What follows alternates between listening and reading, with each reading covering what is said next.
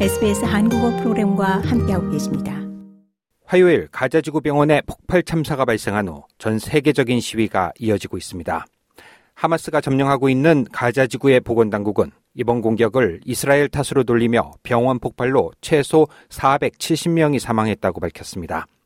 하지만 이스라엘은 이슬람 지하드 팔레스타인 무장 세력이 오발한 로켓으로 인한 것이라며 책임을 부인하고 있습니다. 호주에서도 시위대가 시드니 리버풀 병원 앞에서 철야 시위를 벌이며 이번 비극에 대한 호주 정부의 강력한 대응을 촉구했습니다.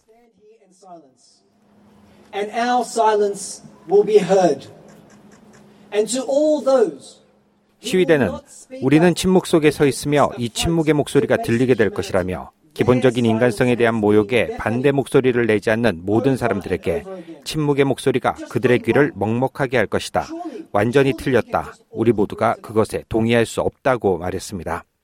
이런 가운데 이스라엘을 방문 중인 조 바이든 미국 대통령은 가자지구 병원 폭발 참사에 대해 가자지구 테러리스트 그룹이 잘못 발사한 로켓의 결과로 보인다고 말했습니다.